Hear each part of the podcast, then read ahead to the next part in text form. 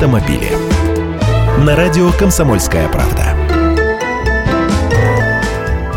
Здравствуйте, я Андрей Гречаник. Если машина угодила в яму и получила повреждения, деньги за ремонт можно взыскать с дорожников. Примеров таких много. Дело в том, что ГОСТы распространяются даже на ямы. Глубина ее не должна превышать 5 сантиметров, ширина 60, длина 15 сантиметров. Это значит, что выявить и оценить ненадлежащее состояние дороги легко. Самое главное в случае повреждения машины не уезжать с места, а вызвать полицию. Даже если не было столкновения столкновение машин, одиночная авария – это тоже ДТП. Инспектор должен указать в протоколе, что повреждения автомобиля получены в результате попадания машины в яму или выбоину. И размеры этой ямы тоже привести. Вы можете вызывать не только наряд ДПС, но и участкового, если дело было в городе. Важно, чтобы в протоколе полицейский указал напрямую причинно-следственную связь. Повреждения получены в результате попадания в яму. Так советуют адвокаты. А дальше вы интересуетесь в местной ГИБДД, какая организация обслуживает эту дорогу. Именно обслуживает, а не является ее собственником или арендатором.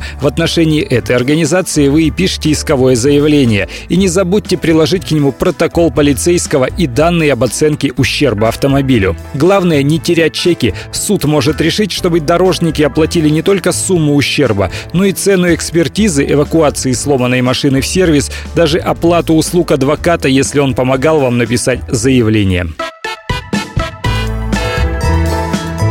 Автомобили.